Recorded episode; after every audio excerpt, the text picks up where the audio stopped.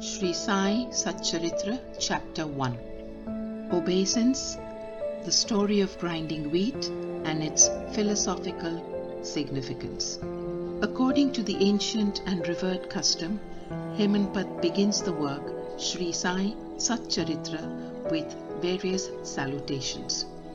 First, he makes obeisance to the god Ganesh to remove all obstacles and make the work a success, and says that Sri Sai is God Ganesh himself.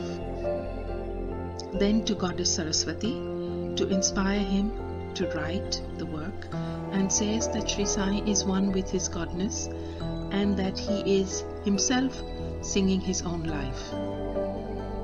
Then to the gods, Brahma, Vishnu, and Shankar, the creating, preserving, and destroying deities respectively, and says that Sainath is one with them, and he, the great teacher, will carry us across the river of worldly existence. Then to his tutelary deity, Narayan Adinath, who manifested himself in Konkan, the land reclaimed by Paras Shurama, Ram in the Hindi version, from the sea, and to the Adi, original Purush of the family. Then to Bharadwaj, Muni, into whose Gotra or clan he was born, and also to various rishis, Yag, Yavalkya, Bhrugu, Parashar, Narad, Vedavyas, Sanak, Sanandan, Sanat Kumar Shuka Shaunak Vishwamitra Vashishtha Valmiki वामादेव Jaimini वैश्यपयान Nawa Yoginder etcetera and also modern saint such as Nivritti Dhyan Dev Sopan Muktabai, Janardhan, Eknath, Namdev, Tukaram, Kanha, and Narahari, etc.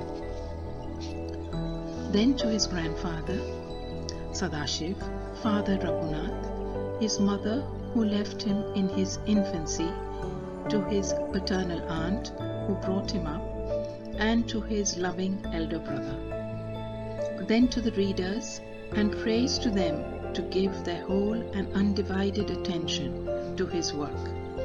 And lastly, to his Guru, Sri Sainath, an incarnation of Sri Dattatreya, who is his sole refuge and who will make him realize that Brahma is the reality and the world an illusion, and incidentally to all beings in whom the Lord God dwells. After describing in brief the various modes of devotion according to Parashara, Vyasa, and Shandilya, etc., the author goes on to relate the following story. It was some time after 1910 that I went one fine morning to the masjid in Shirdi to have darshan of Sai Baba. I was wonderstruck to see the following phenomenon.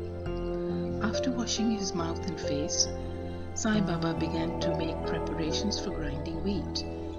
He spread a sack on the floor and thereon set a hand mill. He took some quantity of wheat in a winnowing fan and then drawing up the sleeves of his kafni or robe and taking hold of the peg of the handmill started grinding the wheat by putting a few handfuls of wheat in the upper opening of the mill and rotated it. I thought what business Baba had with the grinding of wheat when he possessed nothing and stored nothing and he lived on alms. Some people who had come there thought likewise, but none had the courage to ask Baba what he was doing. Immediately, this news of Baba grinding wheat spread into the village, and at once men and women ran to the masjid and flocked there to see Baba's act. Four bold women from the crowd forced their way out and pushing Baba aside, forcibly took the peg or handle into their hands and singing Baba's Leelas started grinding. At first, Baba was enraged, but on seeing the women's love and devotion, he was much pleased and began to smile. While they were grinding, they began to think that Baba had no house, no property, no children, none to look after, and he lived on alms, and therefore he did not require any wheat flour for making bread or roti. What will he do with this large quantity of flour? Perhaps as Baba is very kind, he will distribute the flour amongst us. Thinking in this way, and while singing, they finished the grinding, and after putting the hand mill aside, they divided the flour into four portions and began to remove them by taking one portion per head. Baba, who was calm and quiet up till now, got wild and started abusing them, saying, Ladies, have you gone mad? Whose father's property are you looting away?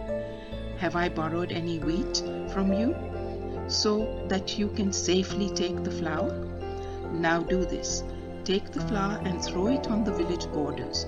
On hearing this, the women felt abashed and, whispering amongst themselves, went to the outskirts of the village and spread the flour as directed by Baba. I asked the Shirdi people, What was this that Baba did? They replied that as cholera epidemic was spreading in the village, this was Baba's remedy for the same. It was not wheat that was oh. ground, but cholera itself was ground to pieces and pushed out of the village.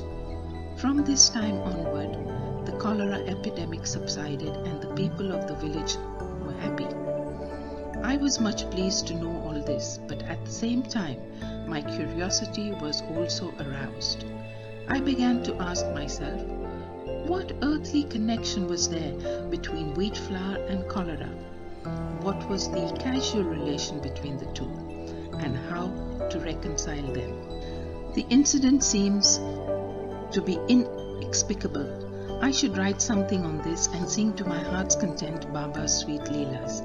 Thinking in this way about this Leela, my heart was filled with joy and I was thus inspired to write Baba's life, the Sai Sat Charita. And as we know, with Baba's grace and blessings, this work was successfully accomplished. Philosophical significance of grinding. Apart from the meaning which the people of Shirdi put on this incident of grinding wheat, there is, we think, a philosophical significance too. Baba lived in Shirdi for about 60 years, and during this long period, he did the business of grinding almost every day. Not, however, wheat alone, but the sins, the mental and physical afflictions, and the miseries of his innumerable devotees. The two stones of his mill consisted of karma and bhakti, the former being the lower one and the latter the upper one. The handle with which Baba worked the mill consisted of dhyan. It was the firm conviction of Baba that knowledge or self realization is not possible unless there is the prior act of grinding of all our impulses, desires, sins, and of th- three gunas that is, sattva, rajas, and tamas, and the ahankar, which is so subtle and therefore so difficult to get rid of. This reminds us of a similar story of Kabir, who, seeing a woman grinding corn, said to his guru, Nipat Niranjan, I am weeping because I feel the agony of being crushed under this wheel of worldly existence like the corn in the handmill. Nipat Niranjan replied, Do not be afraid, hold fast to the handle of knowledge of this mill as I do, and do not wander far away from the same, but turn inward to the center, and you are sure to be saved bow to Sri Sai. Peace be to all.